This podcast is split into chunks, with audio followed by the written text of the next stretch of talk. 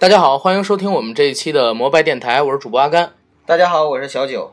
今天呢，还是九哥和我一起录节目，接着上一期的加片畅聊，再做一期。嗯，对，上一期呢，和大家推荐了本斯蒂勒的《白日梦想家》和《热带惊雷》两部。嗯，今天呢，是聊聊我的两部心头好，《狗咬狗》和《军机》郑宝瑞的作品。对，OK。节目开始之前呢，先给大家做个预告，未来的两周呢，我们会上线以前和大家承诺过的成龙电影专题系列，我们分成上下部，在过年的期间向大家推送。喜欢关注我们的朋友，摩拜电台已经在苹果播客、网易云音乐、喜马拉雅 FM、荔枝 FM 同步播出。想要了解最新的节目资讯，欢迎大家关注我们的官方微博，搜索“摩拜电台官微”六个字，让更多的朋友知道我们喜欢我们。也欢迎大家继续订阅我们，收听我们。在这儿呢，提前祝大家新年快乐，鸡年大吉！龙马精神，大吉大利。好嘞，那咱们进今天的节目。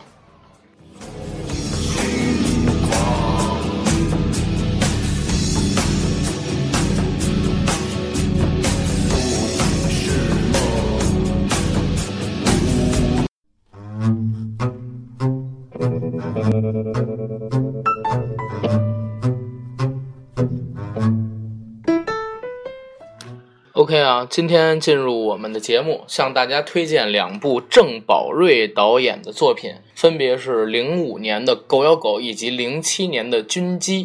九哥，你是看过这两部电影是吗？嗯，两部都看过。对你对这两部电影有什么看法？首先就是黑暗，黑暗黑一点，嗯，绝望，绝望不是黄吗？啊，可能是我的免疫力比较好啊，嗯，就是这个一点都不觉得黄。一点都不觉得慌。嗯，OK，我是在都是在零九一零年然后接触到的。那你未成年的吗？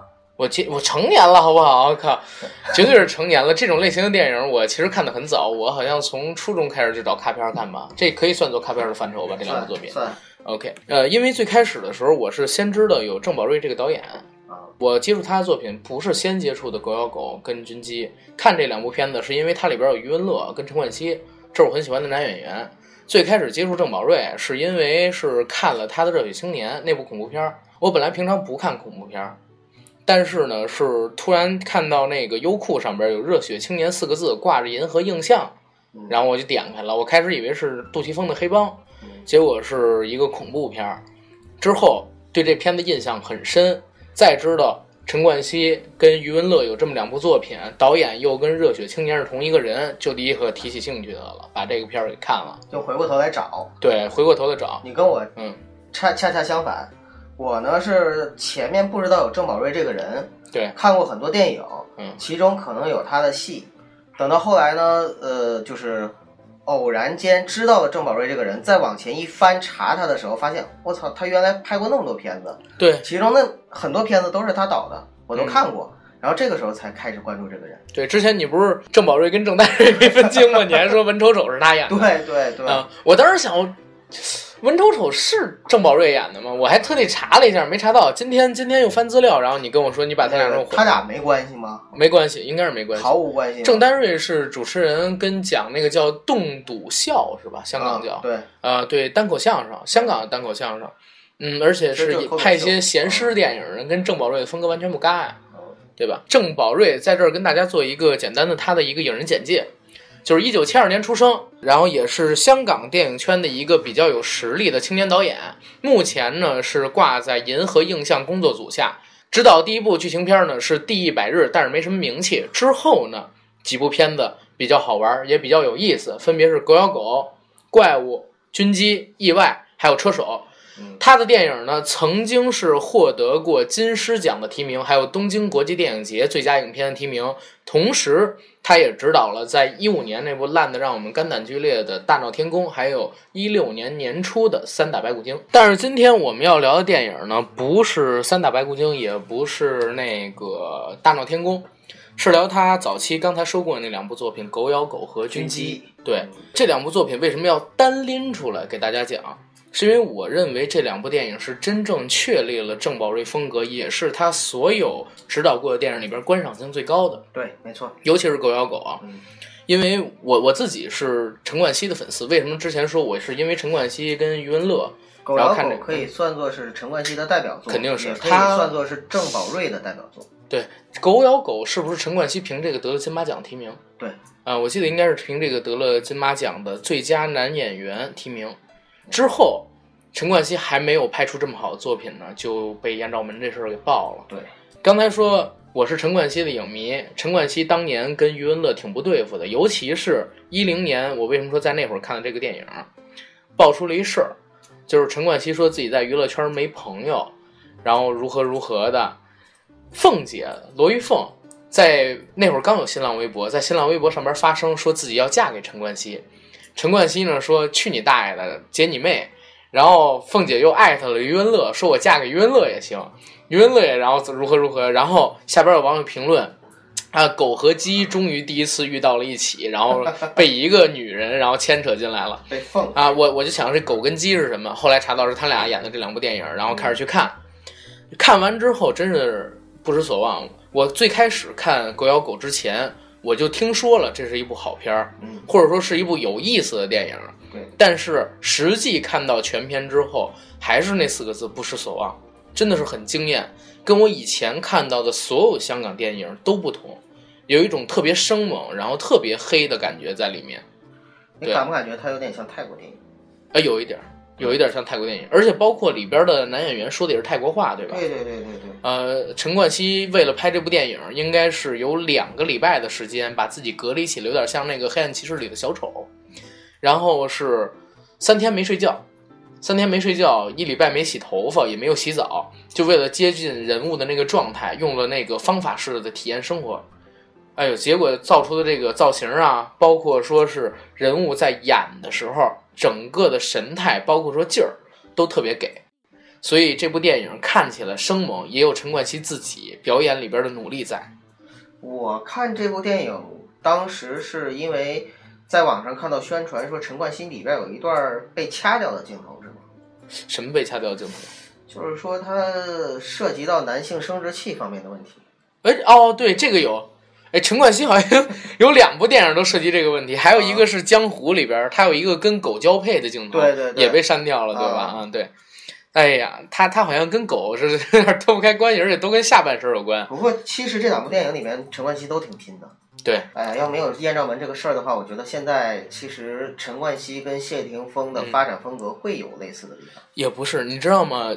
艳照门这个事件，你知道影响多大吗？其实我觉得它毁了整个香港电影的新生代。对，因为对，因为四大天王在两千年代之后逐渐都转型为电影了嘛，而且其中的黎明跟郭富城不太那么红了。当当时时有又嗯开始退出，对，然后有那个香港英皇的高层联合那个邵逸夫他们 TVB 的人，找到李灿森、余文乐、陈冠希、谢霆锋这四位跟他们说：“你们以后注意一点儿，你们就是以后的四大天王，新四大天王了。”但是呢，艳照门这事儿一出来，先是香港的女演员，当时咱们知道的那一批嗯。都受了波及，包括说当时风头最劲的阿娇跟张柏芝，，对，然后男演员呢，陈冠希不用说了，嗯，连带着大家对整个香港明星的一个印象光环都消失了。所以生态圈不好。对，所以整个艳照门打击太大，尤其是对于陈冠希。陈冠希这事儿闹到现在应该是九年了吧？当时是远走加拿大吧？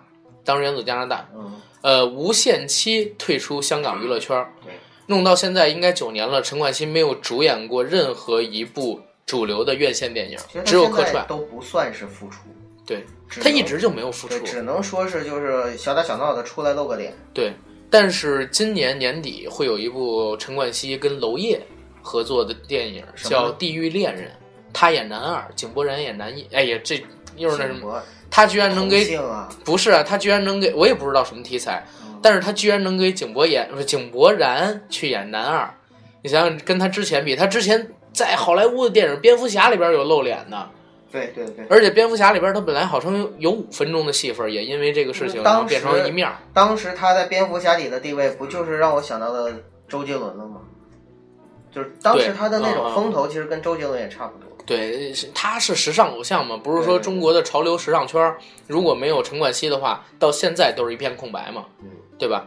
然后咱们接着说回这部电影，《狗咬狗》的剧情很简单，是陈冠希扮演的一个杀手，从泰国来了香港，然后接受一个任务，接受这个任务的过程中出现了纰漏，自己没有坐上逃路的那辆出租车，在整个的这个事件从杀人到逃跑的过程中，被警察给目击了。这个警察对他穷追不舍，然后陈冠希扮演的这个杀手跟警察两个人互相较劲，展开了一系列的斗争。为什么叫狗咬狗？是因为整个过程里边，两个人像两条呃面临绝路、没有出头之日的疯狗一样，互相较劲、互相啃咬。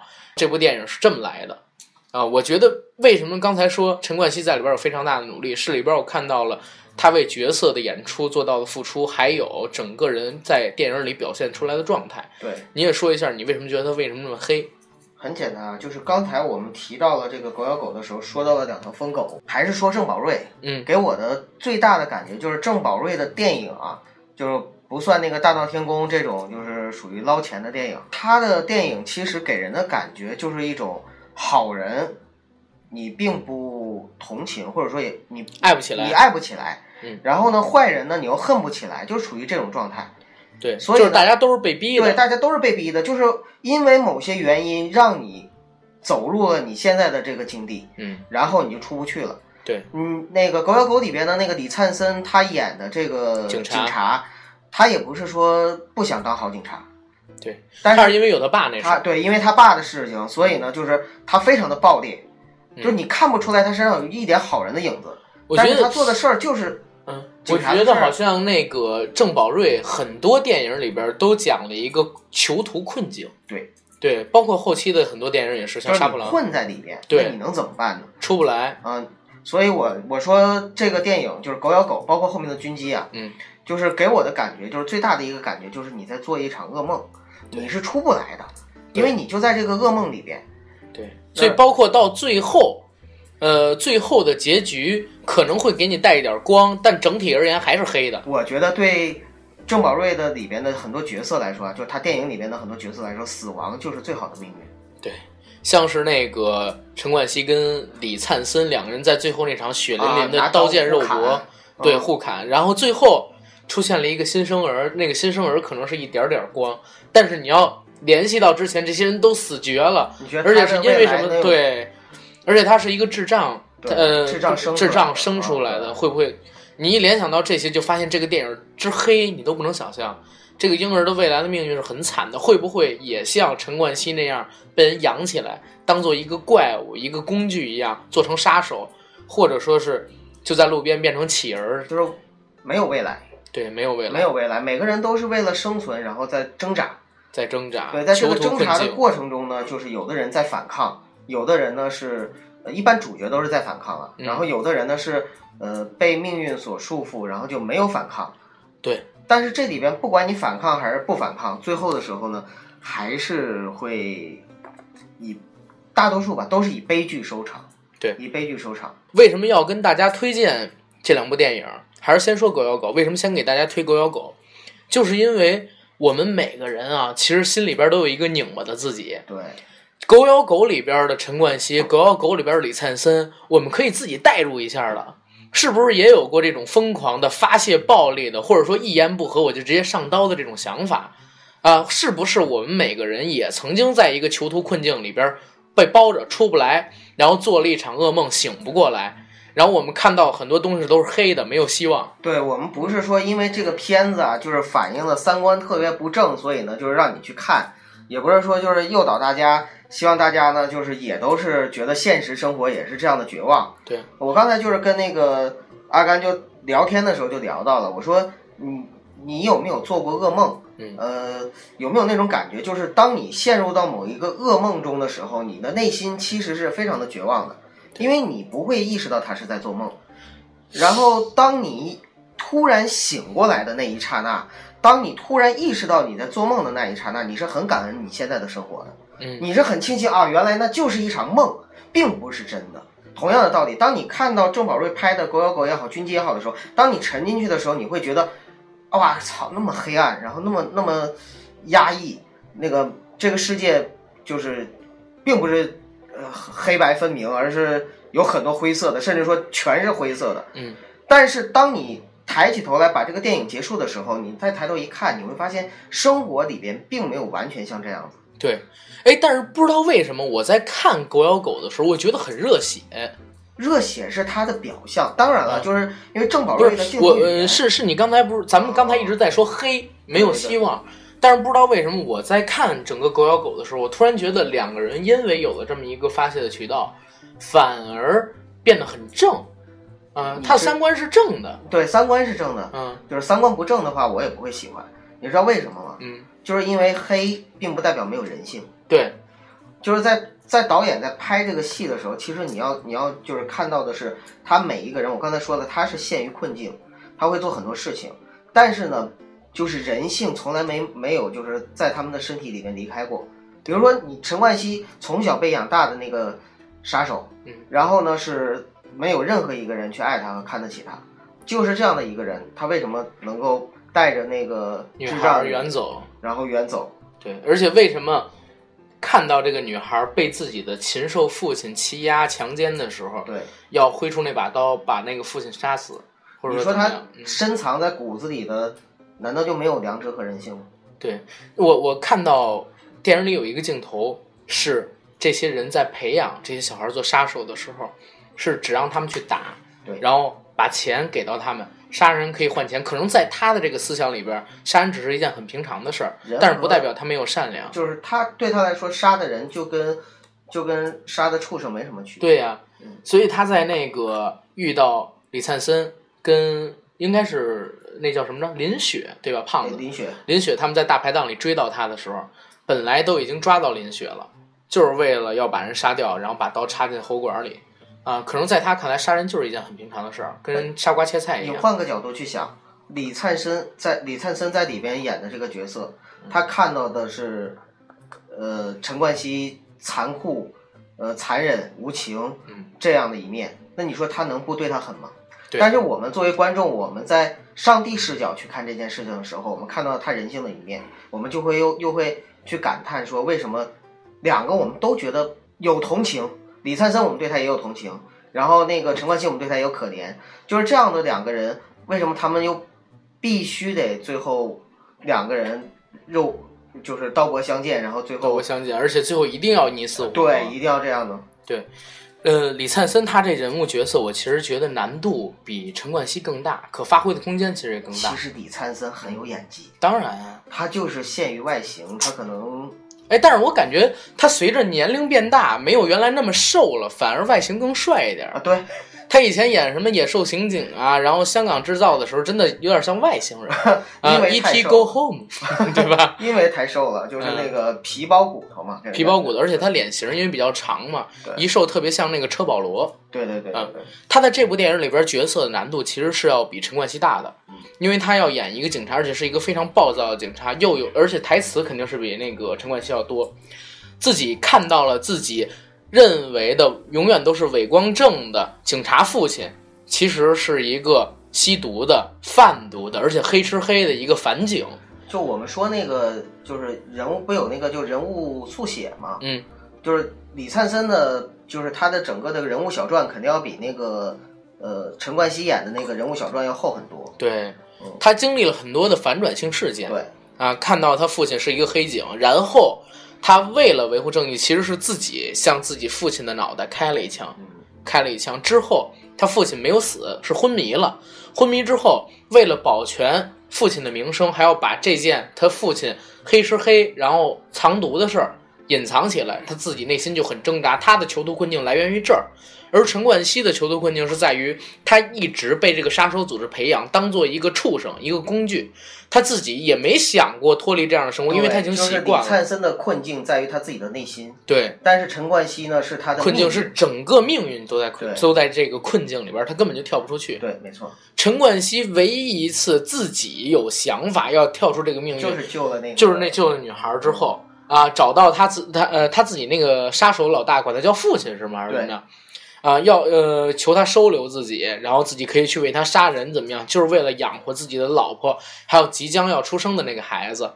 这孩子是他的吗？先说不是，不是，是那个男女孩父亲的。对，我靠，那如果是这样的话，那孩子如果生出来，嗯、哎呦天哪，那结局就更黑了，真的结局就更。结局本身就是黑暗的。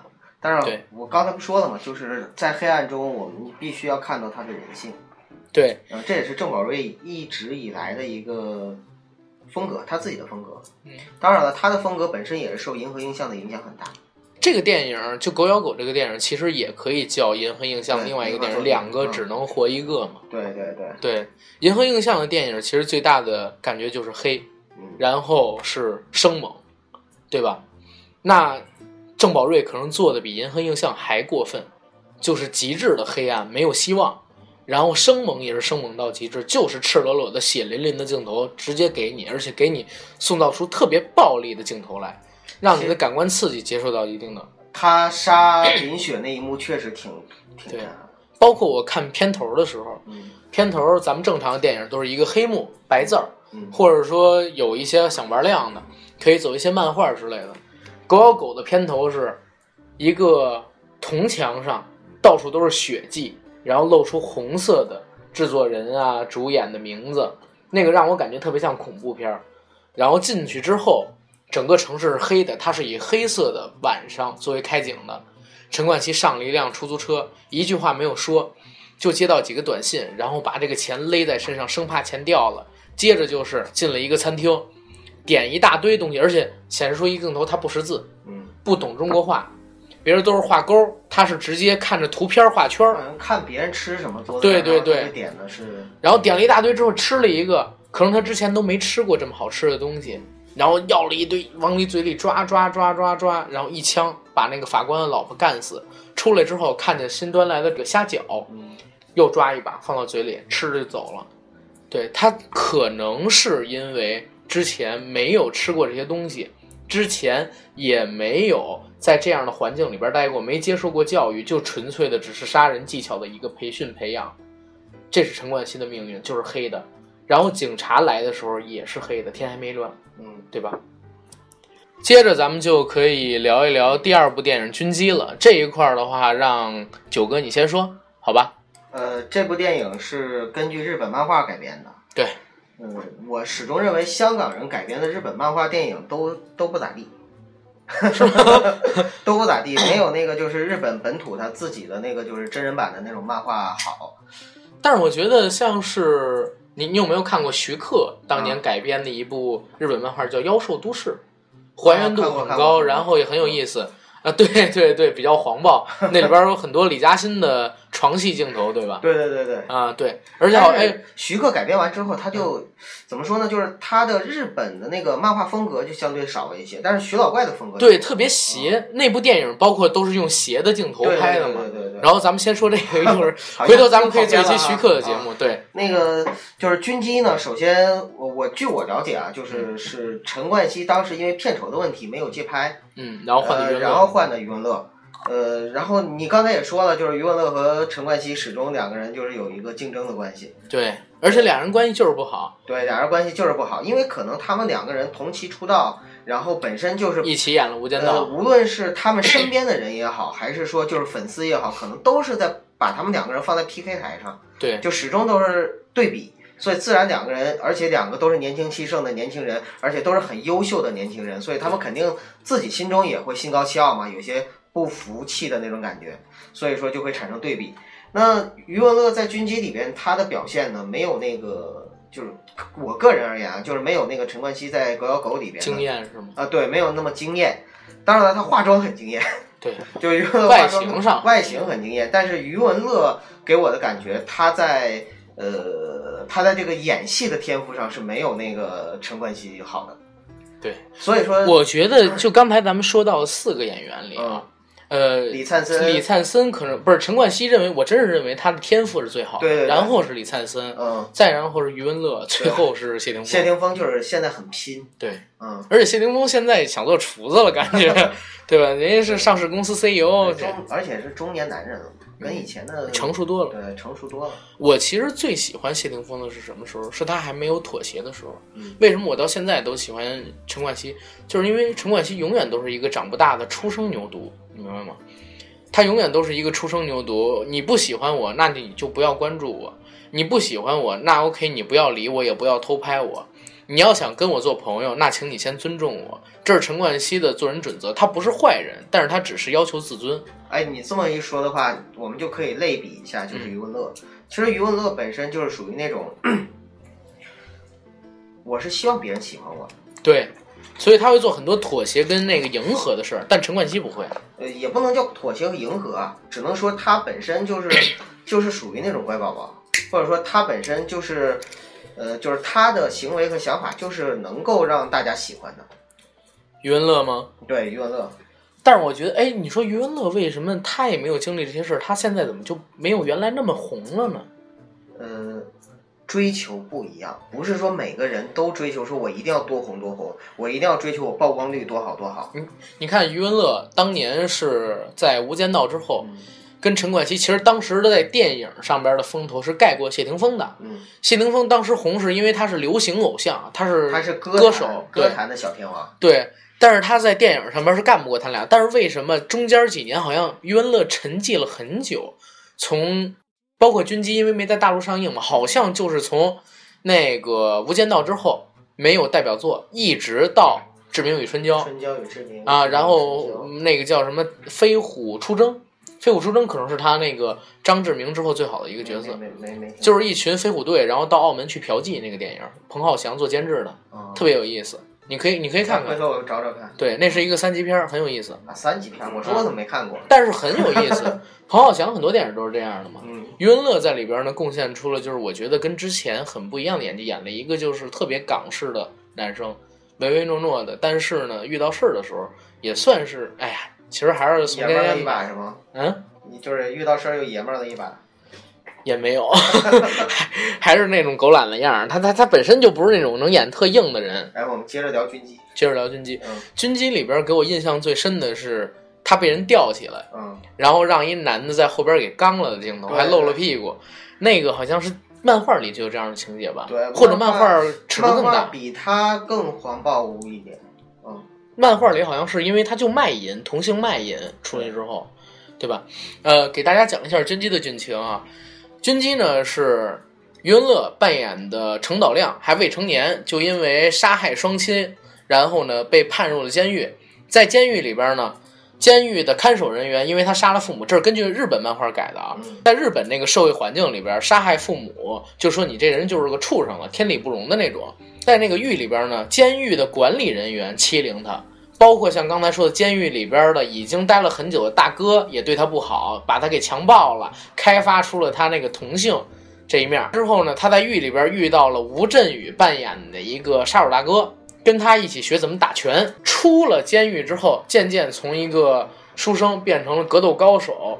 呃，卖身为生，然后找自己失踪的妹妹，然后再如何如何杀人啊、打斗啊，等等等等，这是一个非常暴力的故事。豆瓣上有很多网友评论说吴呃于振宇是吴镇宇，吴镇宇，我说错了，嗯吴镇宇是里边就是整个电影里边最大的亮点。对，吴镇宇在里边演了一个特别邪的人，跟他本身气质就很搭。对，对，吴镇宇，哎，你喜欢吴镇宇吗？喜欢啊呃，你你最喜欢吴镇宇两部片子，可以举举哪部片子？两部片哪哪部哪部？啊？哪哪部片子啊？呃，我记得有一部片子，我都忘了名字了。它里边演了一个类似弱智的那种，然后跟容祖儿，容祖哦，神经侠侣是吧神经？侠侣吧？神经侠侣对，陈奕迅演的。他是因为炒股失败了，做生意失败了，然后在里边就装，就是自己封闭自己对，啊，变得神经兮兮的。那部戏让我印象很深刻。对我也印象深刻。那部戏是当时我们家买了《十面埋伏》的碟，十片百对，嗯那是两千年初嘛，然后买的正版光碟，作为配送，神经侠侣》送过来的，是呃正版的。啊，不知道为什么会送给你，可能是因为卖的不好，因为那会儿正版光碟卖的不便宜，几十块钱嘛。嗯，两千年初的时候不便宜，连带送了一份《神经侠侣》。我看《神经侠侣》，结果我发现比那个《十面埋伏》好看。呃，因为《神经侠侣》里边其实有不比《十面埋伏》弱的床戏，然后还有那个呃，咖位也够，对，怎么着嗯？咖位也够，咖位也够，对。呃，而且《神行侠侣》有特别港式那种味道，现在很多电影里边是找不到的就。是其实我喜欢看港片儿，我相信大部分的就是朋友喜欢看港片儿，绝对不是因为看到港片儿有合资的痕迹，对，而是因为港片儿它有原汁原味儿的香港的味道。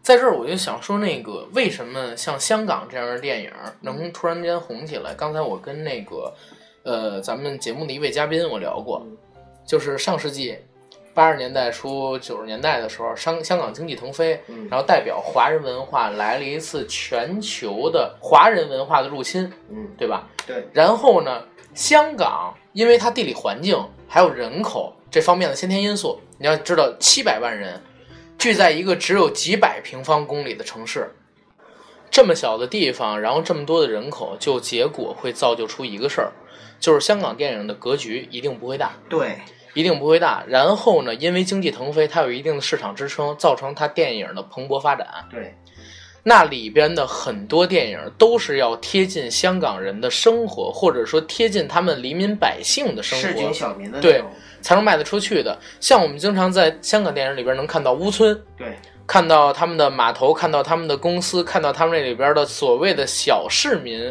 心态的人。最有代表性的就是什么富贵逼人系列嘛，对，包括说什么福星系列，都是小市井文化然后衍生出来的东西。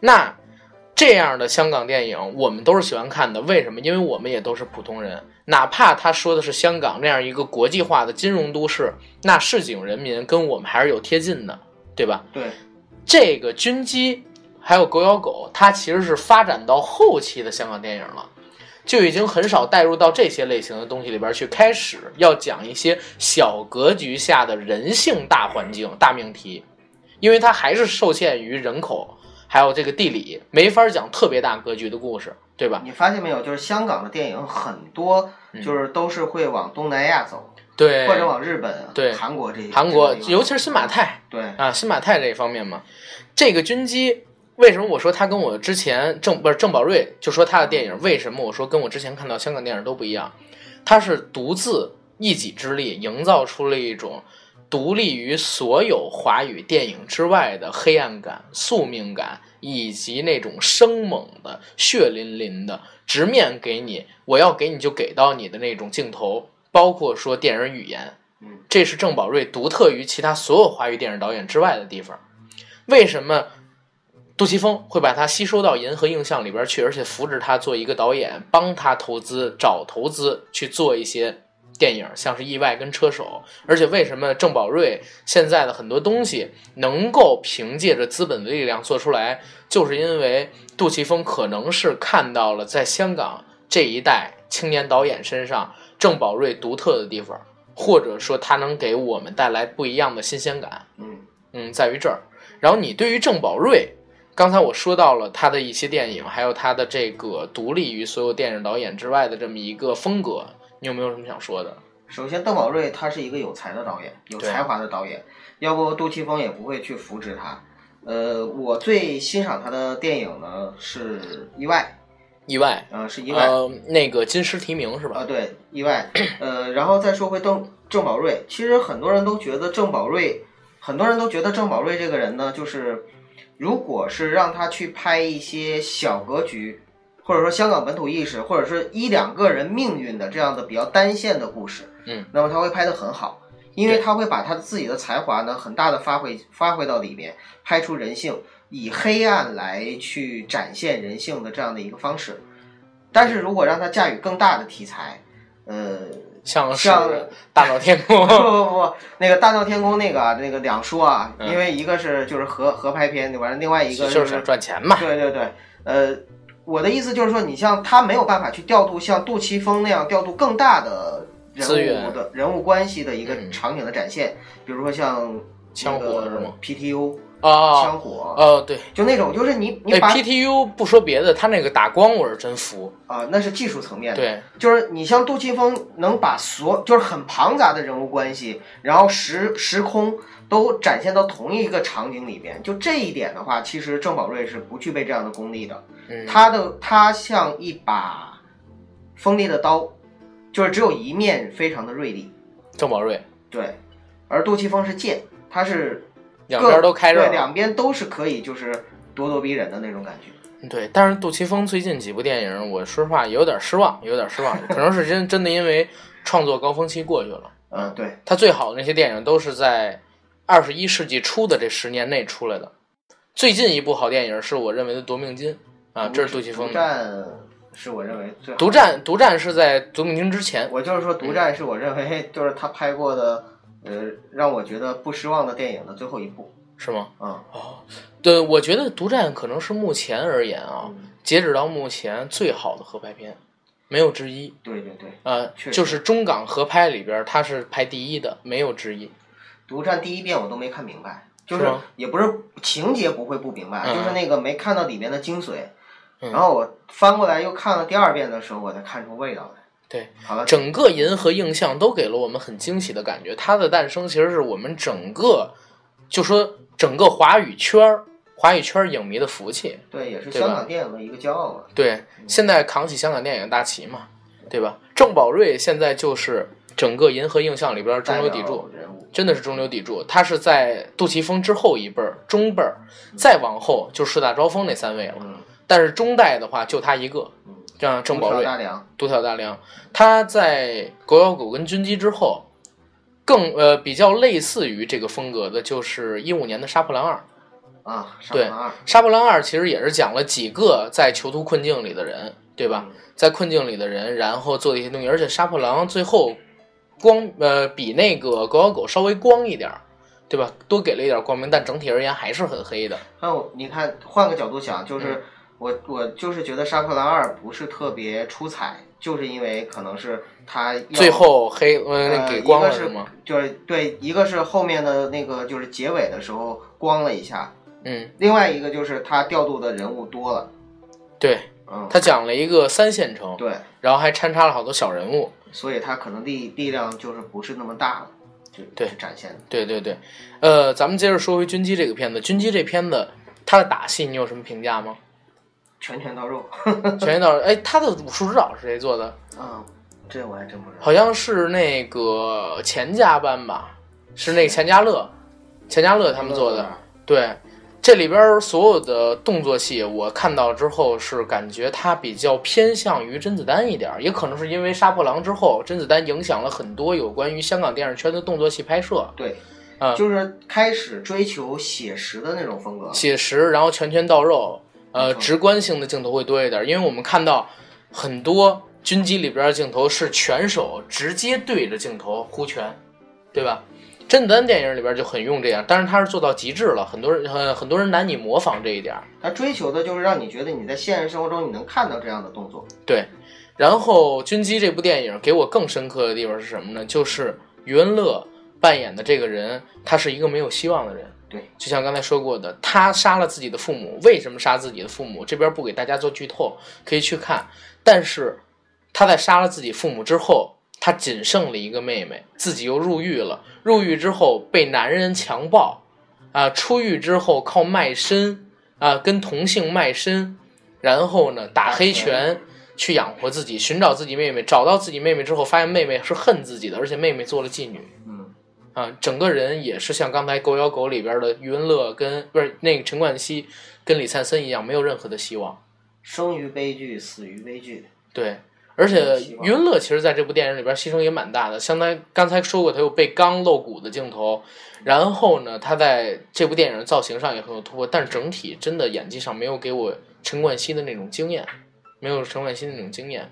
这部电影本身的主流评价也没有像《狗咬狗》那样获得那么多人的好评，对吧？也可能是因为要偏向于日本一点，呃，我们也不要因为这个就给网友过多的呃主流呃主观主观观印象对，呃，因为仁者见仁，智者见智，有人就喜欢陈冠希，有人就喜欢余文乐。嗯而且《军机》这本身也是一部非常有性格的电影，你要是不拿着比较去看的话，它也是一部很值得看的。啊，当然，所以不妨就是先看一下《军机》，然后感兴趣的话呢，再看一下《狗咬狗对我我觉得是先看狗咬狗，感兴趣再看军机，》。因为因为狗咬狗看，看《军机》，再看《狗咬狗这样的话能有一个更好的一个提升感，啊对是吗？啊，对，我是这么觉得的啊，就是郑宝瑞，他现在做导演有二十年了吧，快，》啊，从九十年代末到现在，基本上今年一七年了，啊，不到二十年。快了，快二十年了。然后他其实才七四年，对于一个导演来说，他最好的生涯马上就要开始了，就是四十岁，然后到五十五岁或者说到六十岁之间的这段时间。如果他不迷失的话，他将迎来他人生中的巅峰。对，而且随着《银河映像》里杜琪峰跟韦家慧创作力的下降，肯定会越来越推他。对啊、因为中生代的就他一个。呃，我好像在网上看到他在嗯一七年到二零二零年，好像有几很多部电影要上，对，都已经最近的二零年了。最近的电影就是大年初一上的那个大不是那个《西游记之女儿国》，还有一部《西游《记》，西游记》有八部，他签了八部，都是他导演。他签了八部啊。，对，但是但是其实还好了，因为我在第一部《大闹天宫》特别失望之后，我是陪着我们家的小侄子，嗯，一点儿都没怀揣希望的去看了那个《三打白骨精》，结果让我很惊喜嗯。相比于《大闹天宫》，剧作上也好，特效上也好，包括说人物的塑造上，还有剧情冲突这方面，都强了特别特别多。其实我们以一个纯粹的爆米花电影来看，它不比很多好莱坞电影差。那可能《女儿国》这一部，它能保证之前《三打白骨精》的一个质量再有提升的话，就不错了。我们嗯看很多《西游记》电影之所以骂，就是因为我们对《西游记》的呃固有的东西太多了。但是《西游记》《大闹天宫》，不管你怎么给它翻，都是 bullshit，是吧？那 都是你要是把这个狗屎啊！换一下呢，就不叫《西游记之大闹天宫》。那也是狗屎啊！你不是你没看那《大闹天宫》里边那个弼马温养马吗？啊所谓的天马，前面站了大概一百匹，全都是两匹马复制粘贴、复制粘贴那样的做出来的。就这种片花儿，或者说这种特效，你好意思跟我说你花了五个亿？就这种特效，还有甄子丹那个让人发疯的那种精分式的表演，模仿六小龄童，你觉得这他妈是演技？